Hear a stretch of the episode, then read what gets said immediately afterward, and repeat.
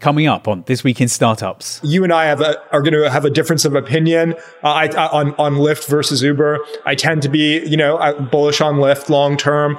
I was on the board there for many years as we were brawling with uh, with Travis and crew over at Uber. And uh, and I, I think they've got a... What was uh, that of, like? What was that like going up against Travis? Hell, hell on earth. It was hell on earth. It was hell on earth. It's, it's like, it, that's when I knew for sure I was never going to found another company. When I'm like, what these guys are going through... Oh man, the the hijinks behind the scenes. We could do a whole other live stream on that. Yeah, that could be a two-hour episode. This Week in Startups is brought to you by NordVPN is improving V P N services globally. Access content from over fifty-nine countries and stay safe online. Go to nord v p n dot com slash twist or use twist at checkout to get seventy-three percent off a two-year plan plus an extra bonus gift. Disruptive Advertising.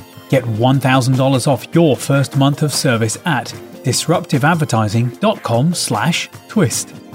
And Our Crowd helps you invest early in pre-I P O companies alongside professional V Cs.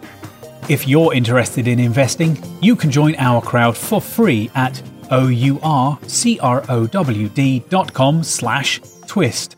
All right, next up on the program, in his first appearance on This Week in Startups, is Jeff Lewis. He is a self-described failed entrepreneur and now vibe capitalist who's actually been doing quite well as an investor. Uh, he's with uh, Bedrock Capital and has been there since twenty seventeen, which he started after leaving Founders Fund.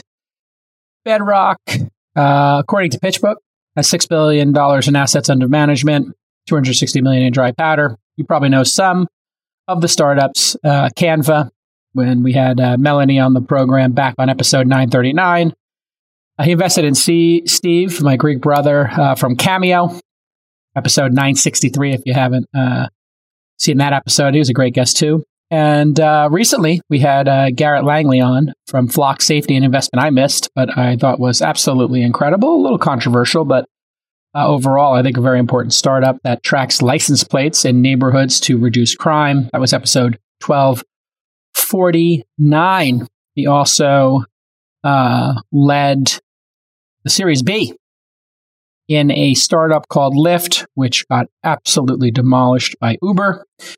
Welcome to the program, Jeff Lewis. What's up, Jason? What a what a great intro. I thought you would I had to have fun with the intro, since you are absolutely an irrepressible, delightful, candid uh, personality on Twitter.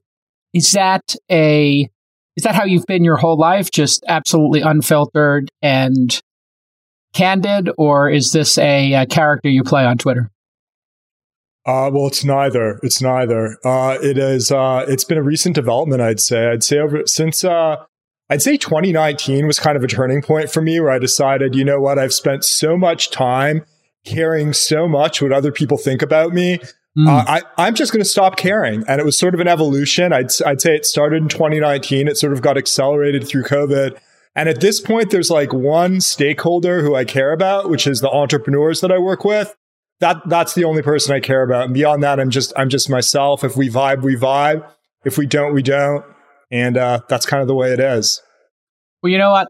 Having independent success as an investor and coming to this realization is completely freeing and will make you a great guest on podcasts at the very least, because my I have an X Y axis for great guests, which is how successful are you and how candid are you? And typically, as people get more successful, they perceive they have something to lose. So their answers become more staged and media trained. And then the best guests are, you know, Chamath or Keith Raboy or David Sachs or Mark Cuban or Chris Sacca. Because as their success goes up, their candidness goes up, and it makes it just so much easier. So uh, let's go back a little bit. Uh, tell me about uh, the failed startup. And not being able, because I saw you talk about this uh, in a talk you gave at Web Summit, which was pretty funny. Uh, in the Web Summit talk, you talked about how you wanted to be a legendary entrepreneur and absolutely did not come close. You were pretty self-deprecating, uh, which was charming. Uh, but that that led, eventually led to you becoming an uh, investor. So let's start there. What was the startup you created and um, why didn't it succeed? And what did you learn? Well, the startup was ultimately uh, this company called Top Guest, which it actually wasn't a failure. We we sold the company, and, and it was a sort of two to three X for our investors, and we made money as founders. But on a relative basis, it was a it was a failure. But we didn't lose anyone's money, which is which is always important when you're an entrepreneur, at least from my vantage point now as an investor, certainly. And Jay Cal, you were one of the first people that actually uh, was pitched the startup, okay, uh, because we launched the first version of the company at TechCrunch fifty, which I believe you were the co-owner ah, yes. of back at back yeah, at the time. I was, uh, and it was it was called uh, it was called Udorse uh, initially. We ended up pivoting it. Uh, we auditioned for TechCrunch fifty in the old Sequoia offices. Yep, and uh, it was a sort of a very auspicious start to a very inauspicious uh, inauspicious exit. So you know, sort of fast forward two and a half years, one pivot later, uh, no product market fit. I burned through sort of several team members, and, and there's sort of a, a shoestring the, team. What was the original business idea, and then what was the pivot? People always love a good pivot. Yeah, I mean, the original business idea ended up getting executed correctly by, quite honestly, Instagram and Pinterest. So it was you could tag brands and places in your photos. So you're trying to create a new photo sharing app. We launched it about a year before Instagram, uh, or, or two or three years, pardon me. Um, the execution was just horrible. I mean, I'm not an engineer. I'm not a designer. I'm sort of like a business thinker type person. And uh, we just never had those chops. Uh, so it was about, uh, it was about sort of tagging brands and places in your pictures. We then pivoted it when we saw that like Foursquare, remember like twenty ten, twenty eleven, Foursquare, Gowalla getting momentum uh, to basically be, you could, uh, you could earn uh, rewards, uh, whether they were sort of like loyalty points from actual loyalty programs like airlines and hotels, or cash rewards for like checking into places. And we called that business Top Guest. Ended up selling it to a privately held travel company. Uh, it was a brutal pivot. It was really like we had a business that didn't work. We kind of did a one eighty. Uh, and then ended up e- eking out an exit. Uh, and it was sort of a two and a half year journey from for me from like twenty-nine to mid twenty eleven. So it sounds like the lessons there were, hey, design and execution are paramount. You had the right idea, but you didn't execute at a high level. So you never got enough traction and product market fit. So that's just a super important res- lesson for founders. Why don't you double click on that and expand on it in terms of how you carried that lesson forward as an investor when you work with new entrepreneurs? Yeah. Like, I mean, how do you fix that problem, in other words? Well, it's it's it, it all comes down to the, it all comes down to the entrepreneur starting the company. And so at least on on our end here at Bedrock, anything where you uh, that's sort of heavily product driven, we're digging down, we're digging super deep on the on the sort of chops around engineering, around product and and, and design. Um, you know, the other, the other piece is if you're investing pre product market fit, um, you, you sort of, uh, I found that you always want sort of a not super great articulation of how the company is going to get to product market fit. I feel like the better the articulation is of like how you're going to get to product market fit before you have it, uh, the less likely you are to get to product market fit. So when I was pitching Udorse, when I was pitching Top Guest, I had a great narrative on how that business was going to end up transcending, was going to end up being huge. Ultimately, I just didn't have the ability or the skill to actually architect that product, nor was I successful in building a team that could do that. So yeah, I was pretty much a failed entrepreneur on those vectors, not financially, but certainly executionally, and realized that I sucked at building software companies, but it turned out that I, you know, felt like I was pretty good at figuring out which other software companies or tech companies that weren't my own were going to work, which sort of led to, to me becoming an investor a decade ago. Yeah, I mean, it, I think it's, it's really important lessons that reflect back to you when I'm hearing, hey, you got the ideas right, and you had the strategy right, yeah, and you were so good at the storytelling of the idea, of the strategy, and that you told the story right, so you got the money. But at the end of the day, that money, that story, that market has to manifest itself in a product that then touches customers, and they have to fall in love with it. And if you could go back and do it again, the next piece you talked about was recruiting talent that was elite. And that, if you are not able to make a world-class product, the only other option, if you're not a designer, U X person yourself, or a coder, is to be an incredible recruiter of talent. And that becomes a deciding factor, I think, in success. If you look at some of the great idea founders, strategists, Steve Jobs had great taste, but he also had Johnny Ive, right? And, one hundred percent. you know, uh, you can go right down the line with other great entrepreneurs. Travis, you know, surrounded himself with great deal makers, great product people, great designers. You can recruit and pay for those uh, skills eventually. Do you want to increase your online security? Well, don't we all? If so, you need to hear about NordVPN. NordVPN offers a V P N, that stands for Virtual Private Network, with benefits such as helping customers stay safe online, and you get to access content from over fifty-nine different countries by changing your virtual location with just one click, and you're never going to miss your favorite show again. This keeps you safe while using public Wi-Fi, which can be a goldmine for hackers. I tell you this because I have sensitive information. I use NordVPN to protect myself anytime my phone, my iPad, my laptop, my Chromebook is out on the road. I need to protect myself. And I was in Italy. The girls wanted to watch something on Disney Plus. It was like, we don't have Disney Plus in Italy. Ah, uh-uh. Boom, put my V P N on. We're back in the game. NordVPN has an amazing Cyber Month deal for my listeners, Twist listeners. It's amazing how affordable V P Ns are. You can now get, in the United States, I kid you not, NordVPN for about three dollars a month. Go to Nord, N O R D, V P N dot com slash twist, or use the code twist at checkout, and you're going to get, I kid you not, seventy-three percent off your two-year plan, plus a bonus in. Just buy the two-year plan. This way you don't have to worry about it. You need to be safe, and NordVPN is how you're going to do that. NordVPN dot com slash twist. Now that you're carried forward to an investor, we always get asked as investors, Jeff, what are the qualities of entrepreneurs that lead to success? We've identified some of the ones that were successful for you, and you were able to get that exit, which uh, is obviously uh, speaks to your ability to tell the, the story and identify an opportunity. When you carry forward now and you've made these investments, are there things that for you, you find important in founders? You know, it is always impossible to assess the founders outside of the context of the companies. And so I can, uh, there's some people out there that are like, you know, someone like Sam Lesson who wants to invest just in the people before they have a company. So I can't do that. I have to know what is the business they're going to build uh, and how do they tell me the story? And then I use how they tell me the story uh, to basically, because I'm so good at storytelling, I'm so good at narrative, I think I have sort of an innate ability to figure out, okay, what are the holes here? What doesn't quite add up? And, or like really unpack and double click in your parlance, Jason, like every layer of that story.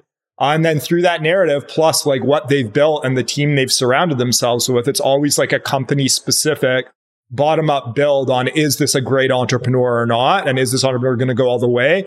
Like a few common threads are all, they're always cliched. So I hate sort of giving the common threads, but it is sort of this, like, there is a real, like, really long time horizon mission. That feels even more important today now that I think sort of the, you know, public markets are sort of not, not looking very good. So I think any, any company that's going to be valuable ten, fifteen years from now needs to be building on sort of a very long time horizon and, and have an actual, like, vision that if it works can be one of the biggest companies, you know, if not in the U S, in the world. So that's kind of what we're looking for now. So the authenticity of like how the founder tells that story and the way it manifests through the team members he or she uh, or they have surrounded themselves with uh, is, is obviously really relevant.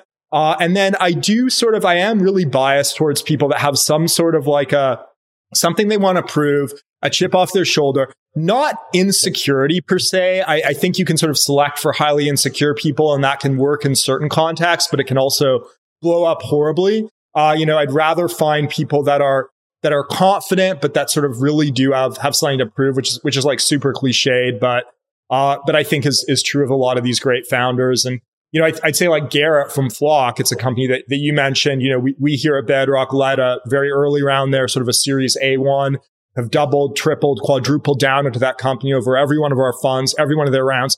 He's the perfect combination of like huge ass mission. I mean, crime in the U S, we spend one hundred billion dollars a year on policing. It's it's not working very well, to, to sort of put it mildly. Huge market. If you can actually be the technology company that solves crime, he is motivated by that mission. And he does feel like he has something to prove, but he's not insecure. So like that is my modal sort of founder product, like everything lines up on that company. I think that was the co- that was literally the company I was going to go to uh, to to build the example, because if you look at what Flock Security does, for people who don't know, they basically build uh, a system that you could put outside of your house or on a road anywhere or on a a, a, a phone pole, a lamppost, that will uh, have a small computer in it with a camera. It reads license plates. It puts those license plates and timestamps, essentially the metadata, not pictures of the people because they care about privacy. And then if you put these into your neighborhood, crime goes down fifty percent, seventy-five percent, because when people commit crimes in neighborhoods, they typically drive a car in. Now you have every single license plate that's come into that neighborhood. They typically keep it on for sixty to ninety days. It's not infinite. Uh, and when there's a crime, they can look and say who drove down Main Street, who drove to seventh street, what were the license plates? They can identify the license plates of the people who live in that neighborhood, and neighborhoods are buying these and individuals are buying them. Uh, and it is just one of the perfect ways, uh, as you said, if you think about a ten or twenty year mission, my Lord, making a neighborhood safer through these cameras is, is a mission that's going to take decades. And who doesn't want to live in a more safe community? And we care about privacy, but you, you could tell when I talked to him, you know, Garrett, he was very attuned when you when you talked about storytelling, not only of why this is important, obviously people want to be safer, but he ha- was incredibly thoughtful and considered about the details. And I think, to build on your assessment, when somebody really does care deeply about the mission and they tell the story correctly, inevitably they have thought through each of those edge cases and details, and they have a thoughtful answer to it that you may not agree with. But I don't know if you've had this experience with Founders, but every question you can think of, they've already thought it through. They've got the answer. Now they're going to test it. It may or may not be right. But that was what I loved about that particular investment that you made. I'm super jealous that you were able to get in that one early, because I was literally going to buy it for my neighborhood after we had a series of break-ins. And uh, he told me, oh yeah, by the way, I just looked up your zip code. Um, yeah, we've already, we're talking to them. We're already talking to your police department in your in your town. So uh, congratulations on that one. When you look at Cameo and you look at Canva, when did you engage with those companies? What did you love about those founders and their mission? Sure. Well, I can't take any credit for for the Cameo investment. That was my partner, one of my partners here at Bedrock, yeah. uh, who who found that. But I, I loved I, I loved the founder, Steve. I felt like he was someone who was just going to be underestimated by uh, by by investors, because he's you know, he's a real person. Okay. So, yeah. so many people out there are just, are just like, uh, these sort of like facsimile, like not real. They're just sort of standard talking points, no personality, no energy. Steve is just who he is, and it's all out there. And I'm like, this is someone who's going to really resonate with celebrities, with agents in that entire world.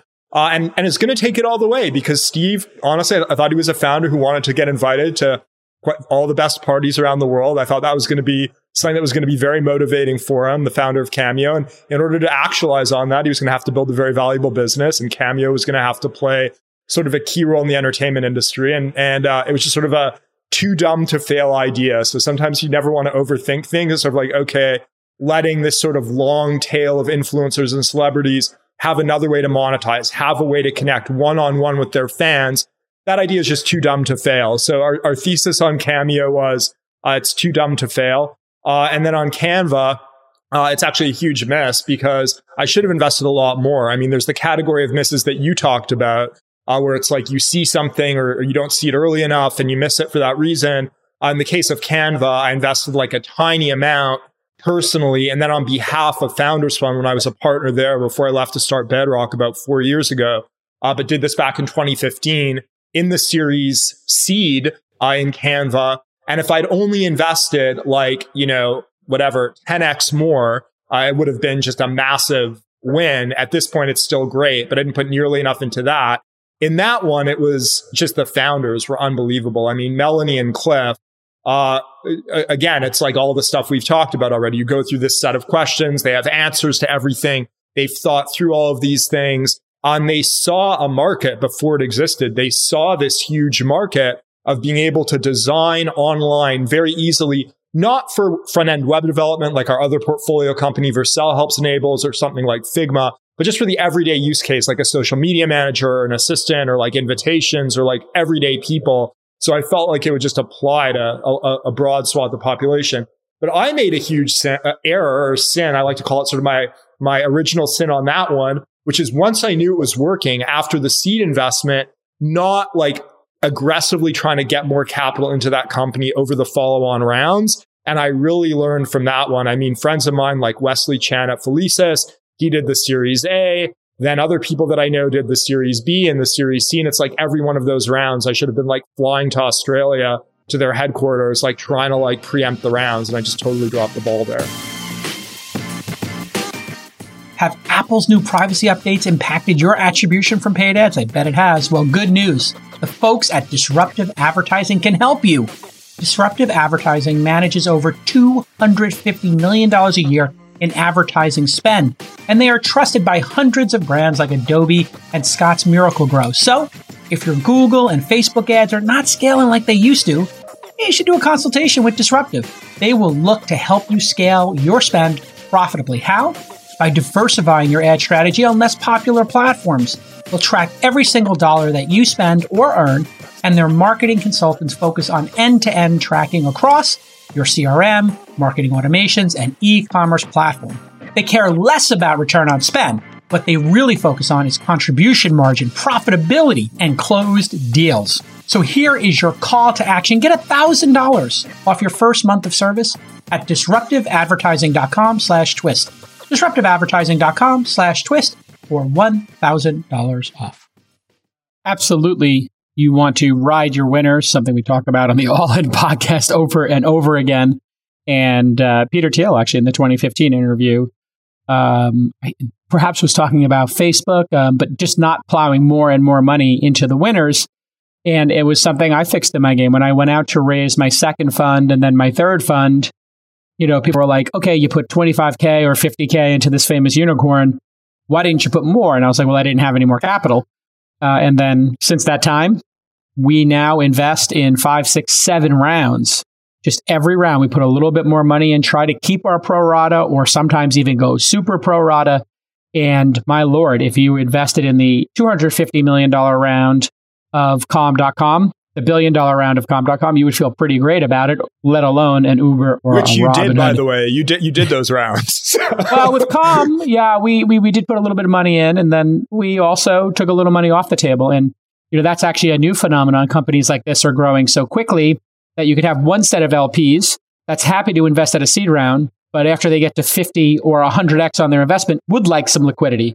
And then you've got another group of investors who very much want to invest only when the company gets to a billion dollars and they're looking for a ten X and they want to put a bigger check in, but they don't want to take all the zeros you get when you're investing in those seed stage companies. So it's actually a very interesting moment in time where you can, as a capital allocator, be doing both simultaneously. You could be selling and you could be investing, just different pools of uh, capital. And we're seeing that with people with multiple uh, rounds of Uh, different pools of capital for growth, et cetera. I found this one company that you had invested in called Praxis, P R A X I S, and they're trying to build a city? A country. A, they're trying a country, to build a country. A crypto state. Okay. Yeah. So I, is this your jump the shark moment? Like your Peter Thiel, I'm going to start seasteading and avoid taxes. What is the thesis on this seemingly crazy idea? Well, there's there's no way that it would it would enable me to avoid taxes because I'm just a minority min- minority shareholder. So there's okay. definitely no no angle like that there. But, oh, I think maybe for the citizens of if, said if, crypto, you know, world, are they trying yeah, to find yeah. an island and literally create a new country? Well, it's not going to be a seaside, presumably. So they're they're looking for some some land. Yeah, they're looking for some land in the Mediterranean, uh, and they're gonna they they have a plan to tokenize. You know, it's one where, uh, so this is sort of, you know, goes to the, another attribute I look for in people, which is tenacity. And so I met these founders, Dryden and Charlie, like three years ago now, I think, two and a half or three years ago. And they just articulated sort of a very different version of this vision, but sort of they, they had a high level vision that basically there should be a lot more, you know, innovation on, on countries and nation states. And the seasteading idea was, was interesting, but the actual execution of doing it on a seastead Uh, is maybe not the right way to do it. People don't really want to live on on seasteads, maybe. But all that said, maybe there is room for for more new countries. Uh, and then they sort of have, have iterated and innovated over the years with really building a pretty large and hyper engaged online community, which, you know, you more than anyone know the value of having that, where they've got, I think at this point, almost ten thousand members in this in this online community that only launched recently. uh, really that want to move to this new nation state once it exists, that are also uh, have a lot of overlap with the crypto world. A lot of these folks have done really well in sort of meme currencies and Bitcoin and Ethereum and other cryptocurrencies. And so it's sort of all coming together now in this vision of, can we actually build a crypto state uh, where, where people will move? And it's it's not actually about taxes at all. It's about uh, trying to create a society that's sort of healthier, uh, where people can live better lives, uh, more flour- more flourishing lives, uh, with a new uh, economic system and a new system of laws and governance built on the blockchain. Now, what in practice that means, I have no clue, but I like the pitch. I yeah. like the pitch. And, uh, you know, is it worth, is it worth putting in a few million bucks and backing, backing this team? Absolutely. So we did it. We're delighted to have led the seed round there. And if it works, it's going to be big. Yeah. I mean, we would put that in the moonshot category of absolutely investing. A moonshot. Yeah. Chances are very difficult for something like this to work, but you just have to ask yourself, what if it does? That would change the world. Absolutely. Okay. So for the people who are watching this episode of This Week in Startups Live, which we are increasingly doing live interviews with the guests who are brave enough to do it, uh, you can, if you want to become part of the notification gang, which we call the Noti Gang, you just go to youtube.com slash this week in, subscribe to our YouTube channel and hit the bell. And then that means you'll get a notification whenever we go live. And if you get in there, you'll then watch this episode live or future episodes live, as opposed to waiting a day or two for us to process the video and release it to our podcasting stream, which means you do get to ask a question to our guests. And we're going to start going to guest questions in just a moment. So if you're listening to us live, go ahead and put in your a concise question. And it can be anything from capital allocation to startups to product uh, to business to careers. Any of that is on the table. Let's talk for a moment, Jeff, about valuations and people getting credit for extremely high valuations before they reach the milestones. You and I work in an industry, capital allocators, venture capitalists, uh, which has traditionally been a milestone-based system of investment. You get twelve to twenty-four months of capital. You make some uh, promises, some plans for what you'll achieve. And then if you hit those goals or exceed them, you then are typically able to raise more capital in order to reach the next milestone. In today's market, we're seeing people get credit for two or three milestones before they actually hit them. You started, uh, you know, five or six years ago in this game, and it has changed wildly. How are you thinking about valuations that are not commensurate with milestones in twenty twenty-one going into twenty twenty-two? Well, it's always been the same for me, which is I've I've actually been doing investing in tech companies since two thousand twelve. And I thought we're in a bubble on valuation since like twenty sixteen. I've, I felt particularly at sort of growth stage enterprise SaaS, anything that can easily comp to the public markets, I felt the valuations are generally like way too high.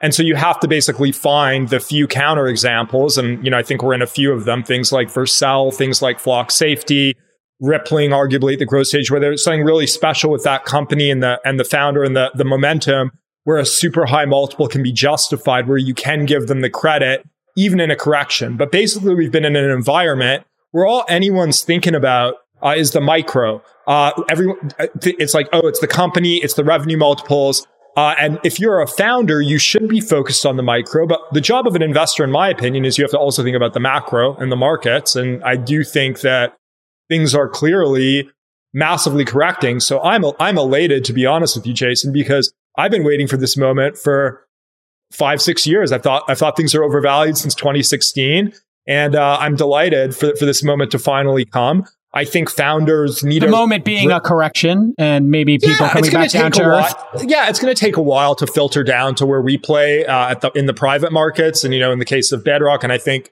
uh, the stuff that you do, it's a little bit earlier stage. So, like the latest we'll usually go here is like a Series D. At the very late stage, most of what we do is Series A and B, uh, and then, you know, other weird things like crypto and, and things like that, and a little bit of seed. But so it'll take a year or two years to trickle down, I think, to valuations here be at the early stages.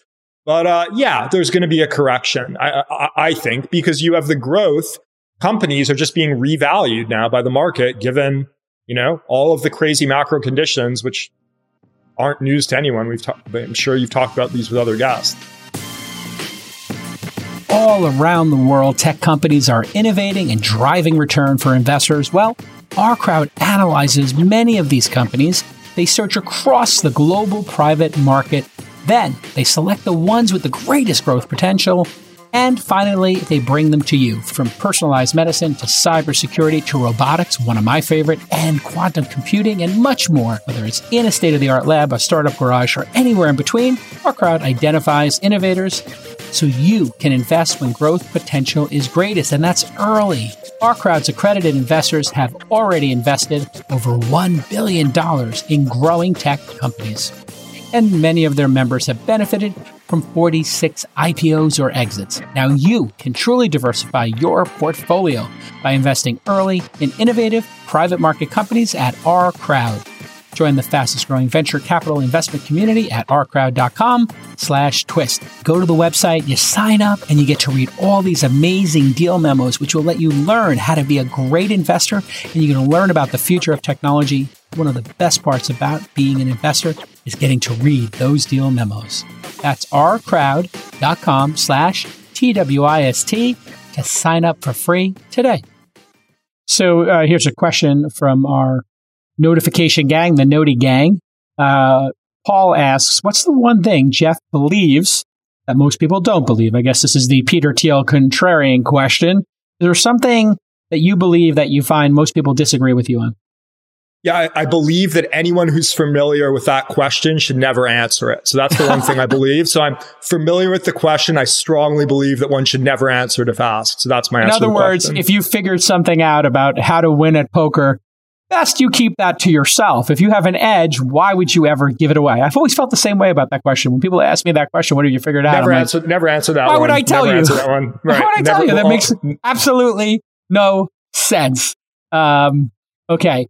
Uh, Zen Prophet asks a quick question here. Uh, how important is a Stanford E E? And I'll expand that question for you, which is, in our line of work in twenty twenty-one, going into twenty twenty-two, how important are these Ivy League degrees or even a technical degree versus just the overall ability to execute uh, making brilliant products?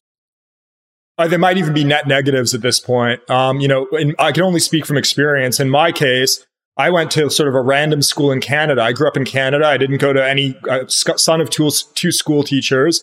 I didn't go to an Ivy League school or Stanford, no engineering background. It's worked out pretty well for me. And quite honestly, the best founders in our portfolio, uh, I don't think any of them went to Stanford. Maybe there's one exception. But when I think about our transcendent founders, the next generation that I'm super bullish on, they don't have these pedigrees. Um, and, and there's a way in which it's, yeah, it's, it's kind of, you think that things are going to be much easier than they are if you go to one of these schools, maybe, and particularly in like E E or SimSys at Stanford. It's like, okay, everything's going to be super easy for me. And that has been true for the last decade. So it has been very easy uh, as a founder on a relative basis, relative to history over the past decade. And I do think that it's going to just be much harder going forward. And it's better if you're not trained that your your life is going to be super easy. That's my one one person's opinion here. Yeah, and I, I can't disagree that, you know, people who come out of those schools have had uh, incredible opportunities presented to them historically. But in today's market where, you know, these degrees are incredibly expensive, you might actually limit the risk you're about to take or allowed to take or just practically can take because you're two hundred fifty in debt or one hundred thousand dollars in debt, whatever it is.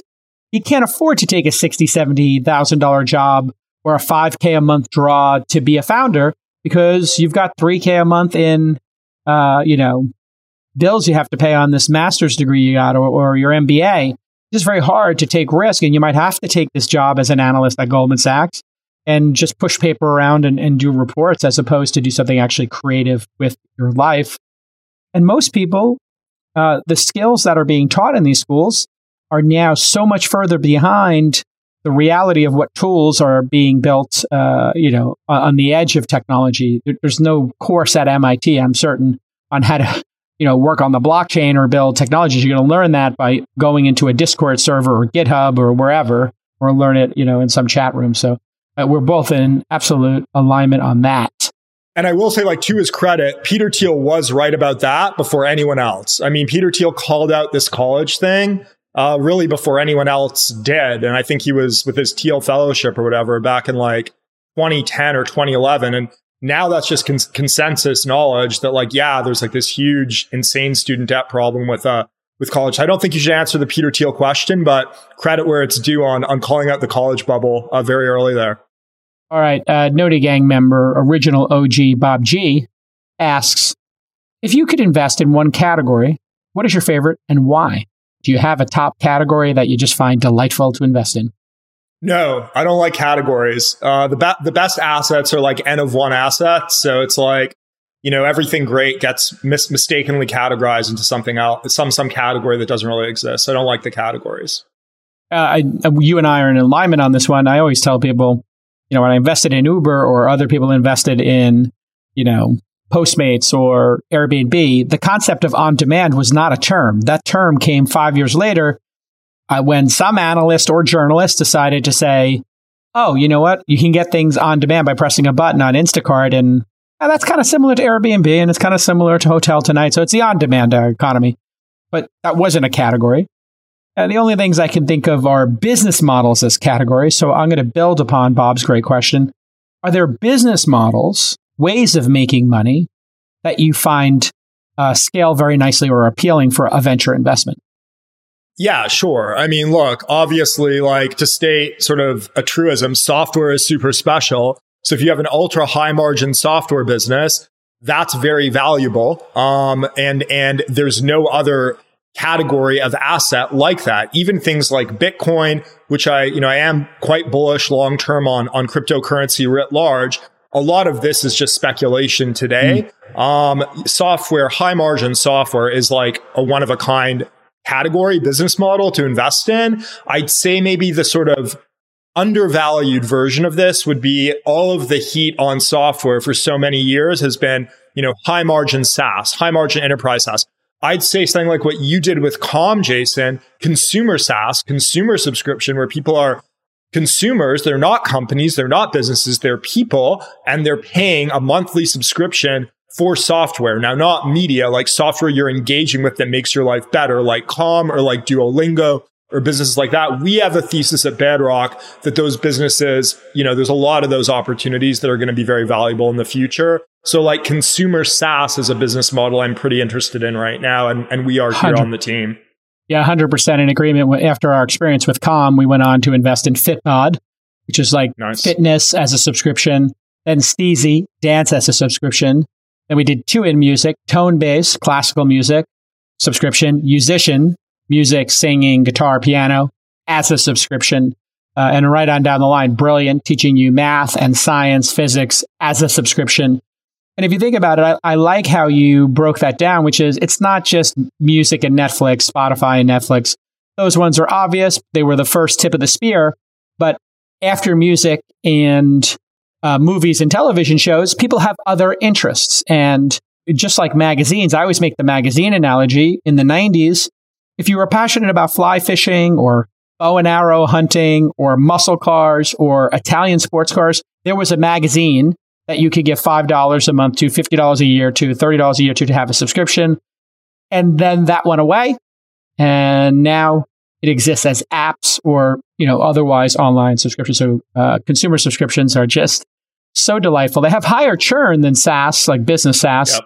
But, you know, and I've seen so many of my contemporaries, I introduce them to companies and so many people turn down doing the Series A, Series B of Steezy or Fitbod or Calm even uh, because they were like, the churn's too high. And I'm like, yeah, but the product is so affordable and people want to try guitar, but it doesn't stick for them. It's not like Zoom or Slack or Salesforce or, you know, w- whatever, you know, Zendesk, whatever product people become obsessive with as a SaaS product that becomes integrated uh, into their workflow. It's just completely uh, different.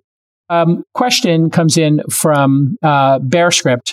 Do you invest in competitors in your portfolio? I'm going to expand this question to add one, which is, what do you do when you've got fifty, one hundred, three hundred investments, and then, you know, some new technology like DAOs, cryptos, N F Ts happen, and hey, maybe people start adding that functionality into their products, and now companies that weren't competitors in your portfolio are now, you know, pivoting or evolving to be actual competitors. This does happen.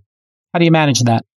Yeah, I mean, it's it's it's a tricky situation. I'd say like two cuts on it. One is sort of applicable to everyone. One is specific to us at Bedrock.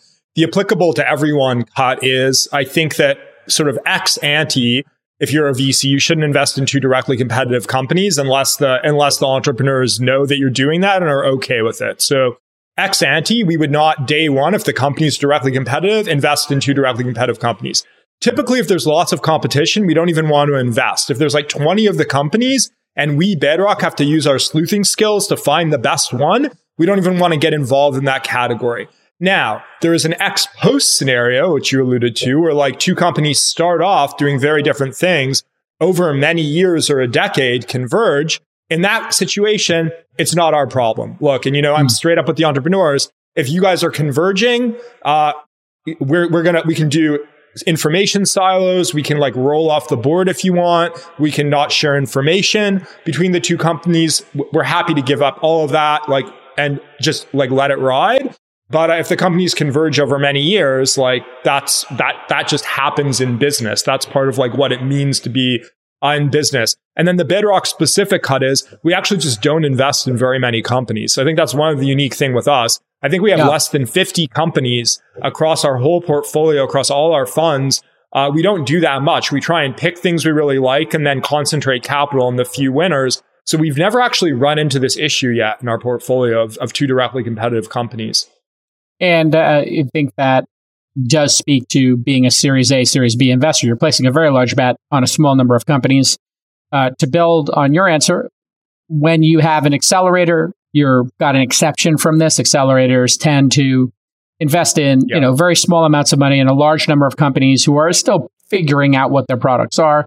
So we do not avoid uh, conflicts in our accelerator unless it's a copycat product, which I just find offensive and don't like if somebody just photocopies Calm. Nah, but we had a company that did you know a story app for putting children to bed. So arguably it's five or ten percent overlapping with Calm. And we felt, you know, and, we, and I've talked to the Calm founders about this. Hey, if we, we have people who are adjacent and we invest in them, that's actually good because if there is an acquisition down the road, we obviously won't share information about the two companies, but we could make the introduction at some point and we have some common D N A. And then for platforms like the syndicate dot com, increasingly now that we have multiple syndicates, unless something's a copycat product, which I just did have a copycat product that I said, I'm not comfortable syndicating, where it's a platform where companies can syndicate their, their deals. So it's not exactly like I'm picking them. But when I do pick them, some of the companies I picked, some of them are picked by the audience of uh, investors. You know, if I pick them, I'm, I'm, I'm avoiding conflicts. If the audience picks them, we're kind of independent about that. All right, let's take a look at your questions coming in. Again, if you want to ask questions, You uh, will find out about live interviews, live news reads going on. When Molly Wood joins the program in January, you'll be able to ask Molly Wood questions and hear us in our new uh, co-hosting roles, uh, chopping up the news live every day and in the mornings, typically, sometimes in the afternoon if there's a breaking news story. You can do that by going to youtube.com slash this weekend. Click the subscribe button. Right next to it is a bell. You want to click that bell, and about five times a week, six times a week, you're going to get an alert when I go live. You get to jump in here and ask questions. So another question coming in, uh, should N F Ts have a block style ledger to avoid theft and copying? I'll expand this question. So you can start with, aside from this specific question about theft and copying, um, do you F with N F Ts? Do you think that's an intelligent, interesting business model? Do you think it's nonsense or somewhere in between? Well, I definitely, I definitely F with them. Um, I, I created one, I minted one, uh, and sold it on OpenSea, and donated the the proceeds to the the graphic designer who helped me uh, make it. I assume uh, this was you with your shirt off in an ocean in Hawaii, because when no, you're doing no, your I was, vibe, I, I was, when you do your vibe updates with your shirt off. I was I was shirtless, but it was a it was a it was a rendering of me, so it wasn't an actual shirtless photo. It was just a rendering. Got it. It was um, the metaverse version of you. Got it. It was the metaverse. It was the metaverse shirtless Jeff. That's right. I think I might have been yep. pantsless as well, but there was some sort of loincloth or something. So I F with them, but uh, I do I, I I do think that you know there's the the new stuff now with uh with CryptoPunks, with the copyright stuff. I don't really love what's going on there. I've looked at sort of like the the Bored Apes and the Lazy Lion stuff. I think we're in very much like nineteen ninety-nine world on N F Ts, I think it's nineteen ninety-nine on the meme cryptocurrencies. I don't, I, and I, I lump those together. I know they're very different, but I lump this together as it's nineteen ninety-nine. There very well might be real future of N F Ts. I don't think we are in a world now where like long-term, massive, valuable, uh, I, I don't think it's like the next like massive asset class. I might be wrong. I would love to be wrong, actually, not for my own bank account, because I mean, I'm missing out on a lot of gains, but because I think that'd be really fucking cool. I think a lot of the people that are engaged heavily in N F Ts today are just incredibly talented, like very interesting people. And it would be great for there to be a wealth transfer from sort of the type of people who collect lots of art, uh, old school art, to like the people that are like minting N F Ts or collecting N F Ts. That would be great for society, but I don't think we're there yet. Um, so I'm, I'm pretty skeptical, but I'm, I feel like you just have to, you have to dabble in these things if you, if you want to invest, because there's always a chance I'm wrong and you can't miss like the next wave or it's detrimental. Yeah, when a, when a new technology like N F Ts comes out, there are more problems and issues and edge cases than there maybe are uh, problems that have been solved and tightened up. Here at uh, Art Basel, where I am now, which I'm referring to as N F T Basel, because it's more about N F Ts than it is about art. Uh, really? You know, just, not, really? Wow. There's more crypto people here than old rich people with more money than time looking to spend their last, uh, you know, to buy million dollar paintings.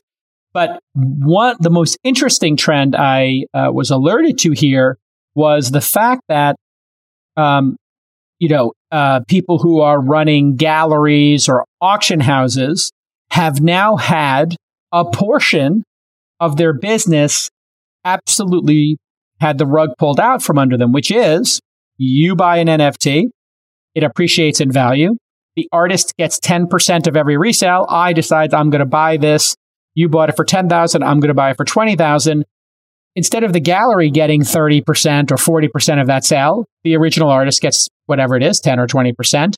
Y- you and I trade the asset. We never go to a gallery. You buy one hundred N F Ts. You immediately put them all up on OpenSea or whatever other platform and say, hey, make me an offer. Or you put them in your wallet and say, I own these. Offers can come in and you can sell them independent of an intermediary. This is absolutely completely disruptive yes. to the con- command and control that galleries and art dealers have. Their business is absolutely going to go to zero in the digital art space. They do not provide value in that sense. And uh, I was spending a bunch of time with uh, Mike, aka Beeple, uh, when I was here, the guy who sold the seventy million dollars N F T. And you know, he did sell that through a, a, a, a Sotheby's or whoever, one of the one of the auction houses. But in the future, like Beeple's a brand. Beeple makes a piece of art a day. It sells as an N F T, or they sell a hundred pieces of it, whatever it is. Beeple is the distribution. He does not need distribution. He is the distribution, and it would be the equivalent of, you know, Quentin Tarantino being able to produce movies directly for his audience who are buying tickets for it from him. Right. And they just, which actually seems like a pretty killer idea now that I think of it. I mean, if they're Quentin trying Tarant- to do that with music too, like with Royal, yeah. uh, yeah, I mean, that could happen, Jason. Like, yeah, I mean, the N F Ts might enable that. Well, music sounds like an easier one because you're talking about, you're not talking about a three year project to make Once Upon a Time in Hollywood for a hundred million and get the actors and spend years making it. You're talking about making a song, which could take a week or two or three yeah. or ten minutes. If it's the Beatles, you know, and they're, and they're savants, they could just be making a song a day. You buy the rights to it. Everybody splits it. I mean, it's it really is, I have to say, store of value and money transfer to me were inane, not important for the modern world. Use utilizations. I mean, I'm sure in an emerging country where, you know, you, you have a dictator or currency appreciation uh, and inflation that's out of control, those things are very important. But for the rest of the world, we, we don't have money transfer storage problems. But, uh, you know, these other pieces I find super, super compelling. You have uh, described yourself as a vibe capitalist. The audience wants to know, what is the difference, Jeff, between a vibe capitalist and a venture capitalist? Well, uh, you know, look, it it, it really is that. Uh, uh, well, it's, the short answer is that uh, it's it's about uh, it's about the energy and the connection with the people, and so ultimately. Um, you know, the Zoom world that we were living in for like a year and a half, that world did not, does not work well for vibe capitalists. Uh, we like, I like to meet people in person, uh, connect with entrepreneurs, connect with teams. Uh, it's about, there's a lot about interpersonal chemistry. And then it's about what the companies are actually doing or what the businesses are actually doing. So like N F Ts, those are, those are vibe assets, man. Like there's like a creative energy. There's, uh, it, it's not about efficiency. It's about actually, uh, creativity and, and sort of having the creators capture more of the value. That's a positive vibe. You know, there's, there's a lot of companies out there. I would argue something like, uh, like TikTok looks like they're, it's about a vibe because there's sort of all these funny videos, but it's actually just about efficiency. It's about hooking you in uh, for as long as possible to like this pointless, mindless content and gathering as much data as possible on you. So I would juxtapose sort of vibe capitalism, vibe companies versus efficiency companies.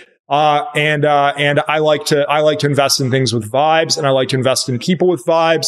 My vibes are not right for everyone. Uh, very polarizing vibes. Uh, but if, it, if it's a fit, it's like a really good fit for life. And so that's just how we operate here. Uh, and it basically means that, uh, we have real personalities. We state what we think in the boardroom. If, if you have a Bedrock board member, you're going to hear our actual opinion on things. Uh, and, uh, we might not vibe, in which case we won't invest and we'll leave you alone. Uh, but it's just a different approach to how we do things here. Uh, did you invest in Anduril? Uh, is that how you pronounce it, Anduril? Uh, explain that company, why you invested, and uh, what's the vibe in uh, safety, security, civil defense uh, for you as a category? Well, there can't be any vibes if, if if the U S is destroyed by China. So that'd be sort of the starting point. There won't be there won't be vibes at all if we don't have if we'll we don't have strong. De- We'll be vibeless. We'll be lifeless and vibeless. Uh, so that's sort of that's sort of like part one. Part two, obviously, that's a founding team with insane vibes. You know, it was incubated out of the firm that I used to work at, Founders Fund. Uh, that founding team with Palmer Lucky, uh, Matt Grimm, Brian, Trey Stevens. Like that's a, a incredible vibes on the team. And then what are they Anduril- building? What are they building? Well, they're building a lot of sh- they're building a lot of stuff. I mean, Anduril basically is uh, effectively. Uh, integrating all of the hardware and software into a common operating system. It's sort of like an O S for defense. And then they obviously have like hardware. They've got all sorts of pieces to their hardware, but like their whole lattice infrastructure sort of integrating everything in defense with this one common operating picture. Like that's a big deal. And they've built an insane go-to-market machine, like next level go-to-market machine. So like, yeah, we're, we're not huge investors there. I wish we had a lot more capital in that company. But uh, it's definitely a vibe company. Uh, I'd say, like, quite honestly, everything defense tech almost that's not the like old school primes that have been, you know, had this sort of uh, crazy uh, sort of cartel on the U S defense budget for the last, you know, fifty years. Everything other than the primes like Raytheon and and and those guys are vibe companies. Anyone doing anything in defense that's a, a startup, I'm like super interested in digging into because I think it's so important. Would you invest in drones, robots, or any autonomous weapons? Some people have said they won't do that. Google says they won't support the military. Uh, Google has made a ton of money and they live in a free country, but their employees refuse to support the government that gives them the ability to do that. I feel that's kind of lame. But there is this issue of autonomous uh, weapons, weapons that can go find humans and kill them without a human behind the controls. Kind of controversial. Uh, you could be certain North Korea, China, Iran, other assorted dictators would build them in a heartbeat if they aren't already built. Would you invest in one of those? Yes or no? Well, we, no, but we have invested in a company that is counter unmanned autonomous systems, counter U A S, called Epirus, which we are extremely excited about. Uh, this business was incubated by my friend Joe Lonsdale and his firm eight V C. They sure. have a high-powered microwave technology, which uh, basically has multiple defense applications, uh, as well as dual use, which means like commercial applications as well for those of, of the viewers who aren't aware. But their initial go-to-market is with the U S and its allies around counter-U A S using this breakthrough high-powered microwave chip. Uh, so and just explain invest- U A S again for the audience. Yeah. So yeah, it's it's basically like you're talking about drones that are killing people, so autonomous weapons. This is a system that you know, shoots down those autonomous weapons, not with shooting them, but with sending a high-powered microwave beam to zap them out of the sky. And it's been tested now, you know, many, many times with an incredible uh, hit rate. So it's to basically protect us and our allies from these autonomous weapons. So if it's if it's something that is going to protect us against these autonomous weapons, yes, we would invest in it. Would I invest in sort of a, you know, weapon, like actually making weapons? Not sure yet. I'd have to check our, our L P A, our, our our limited partner agreement. We might have to well, make some edits. Putting aside the L P A, I mean, it becomes a, a really interesting line in the sand. I don't have an answer for it either. It really depends on the orientation of the team and what they're, who they are working for. Um, and yeah, the that's good guys or the bad guys, yeah.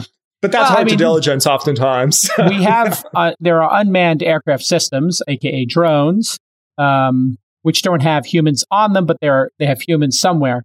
You know, the thing that's, you know, obviously coming uh, is at some point, the Chinese or the Russians or some dictatorship will make a quadcopter that's able to identify, um, you know, the, the uniforms of American soldiers, let's say, or South Korean soldiers. And let's say some deranged North Korean leader decides, I'm just going to send drones that are packed with explosives.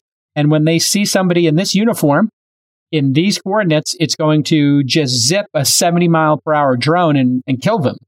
These are coming. And, you know, if we don't have them, the other side's going to have them. And it really becomes this arms race like nuclear or what we've seen in space, which is, you know, reportedly some uh, authoritarian countries are already experimenting with disrupting satellites in space with unmanned, autonomous flying machines. And uh, it's going to be a crazy world if we're not, you know, on top of it. I, I got to think we are, uh, you know, we, we have the ability to put a bomb on top of anything, obviously. And we already have computer vision. So all the components are there. Really interesting moment. I haven't thought it through enough. I'll be honest, very I'm asking important, you. Very important sector with an yeah. added bonus, if you're an investor, of these companies are like not, they, there was no crazy run up on like defense companies in the public markets. And so they are, you, they are not going to be hit in a downturn in the public market. So it's another reason why I'm very bullish defense technology sectorally. Yeah. Um, let's take another couple of questions from our audience. What are your thoughts on uh, A I? Do you invest specifically in the A I space, or are you uh, partial towards that category? Question comes from Bob G again, O G Bob G. I wonder, I'm curious who this O G Bob G is now. He's asking interesting questions. Basically, one of the first ten people, he's got his notifications on. He's always one of the first ten to show up for these. Uh, and he's got always got tight questions. Bob G, O G. Nice. Always with the tight questions. Mad, mad props, Bob G. Um, Look, yeah, I, I look, I, I do think A I plays an important role in the future, and and so I a lot of a lot of folks that I know are very skeptical of A I or think that A I is evil or things like that. I don't think things are black and white on A I. I think it's shades of gray, and it can be used uh, for for evil. We're very far from A G I. You have to differentiate like artificial general intelligence from just like narrow applications of A I. Uh, we have several investments that are sort of narrow applications of A I. Uh, and we also have some some some exposure and interest in sort of bigger A I uh, projects, longer term A I projects, and uh, I I think it's really important. I think it's one of the most important things that that engineers could be working on, and and it's an important part of our portfolio here at Bedrock. Uh, and as we wrap up here, thoughts on the uh, market uh, turmoil of the last week? We had uh, the Friday after Thanksgiving, I think it was the twenty-sixth. Um, this new coronavirus strain sent the markets into a tailspin. Uh, the following it wasn't the week, strain. It wasn't the strain that did it, but anyways. Okay, so uh, the strain was announced. The market collapsed, but I guess you're in for, you're basically uh, thinking maybe that was the excuse, if I'm interpreting correctly, or just people wanted to take chips off the table. So why not do it that day? People got people got loaded. People have gotten loaded over the last two years, um, you know. And there's a lot. The Fed's going to raise rates, and Look, like ultimately, there's a narrow Jeff Lewis experience of every time I've sold a stock, I've regretted it. Literally every single time. Anytime I've sold anything, I've regretted it. Mm. Um, that said, uh, I don't think that's always going to be true. And so I, I think I might end up being vindicated over the next few months on some of my uh, my poor sales decisions in the past. So we'll see. It is a, uh, you know, when, when it is a great company, if you believe the company will be here for ten or twenty years, uh, liquidating is uh, almost never a good idea if it's going to stand the test of time. If you were to look at public market companies, let's take out the top ten that are obviously, you know, we, we know Apple and Microsoft, Facebook, Tesla, Google, these companies, you know, we can be pretty assured they're going to be here in ten and twenty years. Well, Facebook's not here anymore. It doesn't, right, it's it's, it doesn't exist it's anymore. Meta. Yeah, it doesn't exist. It's gone already. It's gone already. Yeah. The collection yeah. of assets formerly known as Facebook. But if we look at, uh, you know, everybody else, let's call it the under two hundred billion dollars crowd, the Coinbases, the Robinhoods, the Pelotons, the Airbnbs, the Lyfts, the Ubers, the DoorDashes, the Instacarts. When you look at that cohort of companies, I mentioned some, which ones do you think will be here in ten years and be doing better than they are today? I mean, Airbnb is going to be a lot more valuable in the future, I think. It is super highly valued today. Like I was just looking at it today because I was like, okay, do I own too much of this company or what, what should I be doing? And uh, in terms of my portfolio of public companies. And um, I, it, it is valued like more, I think, than all the hotel companies combined or something at this point. So it feels like the valuation is very high, but feels like that should be more valuable. I'm obviously, you know, you and I have a, are going to have a difference of opinion uh, I, I, on, on Lyft versus Uber. I tend to be, you know, bullish on Lyft long term. I was on the board there for many years as we were brawling with uh, with Travis and crew over at Uber. And uh, and I, I think they've got a... What uh, was that of, like? What was that like going up against Travis? Hell, hell on earth. It was hell on earth. It was hell on earth. It's, it's like, it, that's when I knew for sure I was never going to found another company. And I'm like, what these guys are going through... Oh man, the the hijinks behind the scenes. We could do a whole other live stream on that. Yeah, that could be a two-hour episode. I mean, the good news is I actually think both of them have an incredibly bright future. You, I can't imagine a world in which DoorDash, right, Airbnb... Yeah, I mean, and, and they're all no longer discounting. They're all hitting profitability. And when people actually look at the core businesses, whether it's Airbnb, DoorDash, you know, Lyft, or Uber...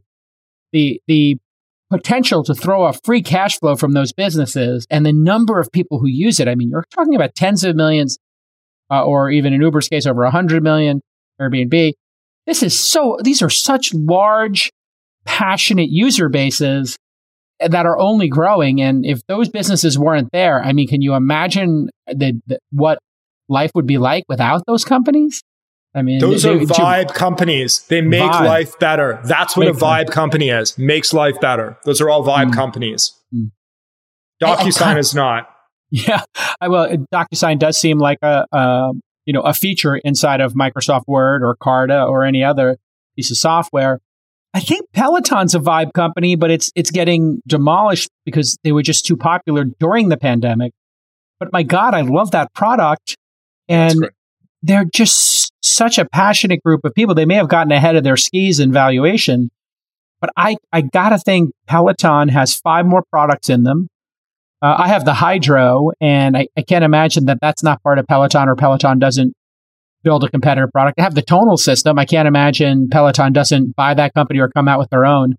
Smart equipment like that is going to be the default equipment in gyms. Like I went to a gym that had a Tonal the, when I was at the Austin hotel in uh, the proper hotel in Austin. Cool. They had the Tonal. Have you used a Tonal before?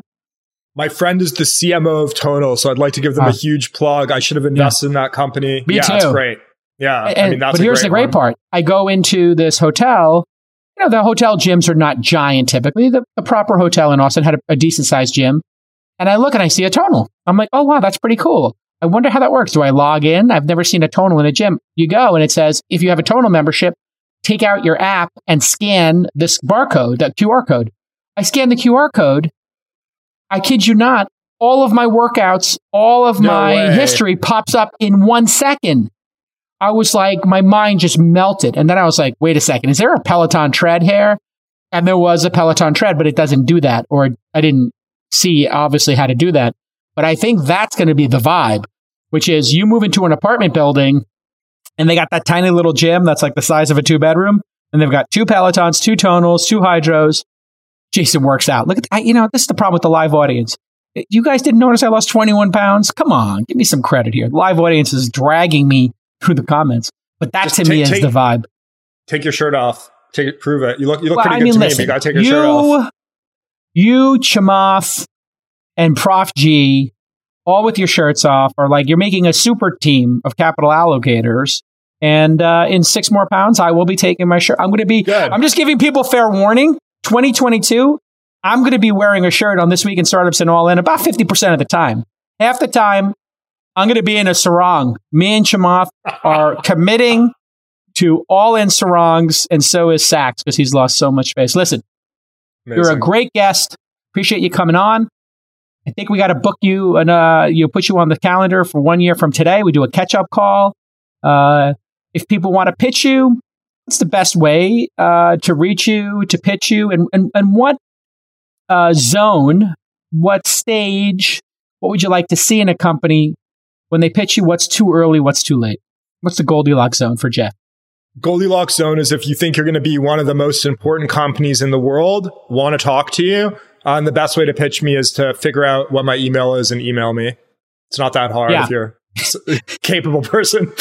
If you can't guess the email of somebody in a twenty person company, you failed the first test. For me, I have to say, when people come to me and they're like, I have the greatest idea, I can't find a co-founder, I'm like, you done failed the first test, son. Like, if you can't convince one person to come on the journey with you for a bucket full of stock and be your co-founder, I know it's not easy.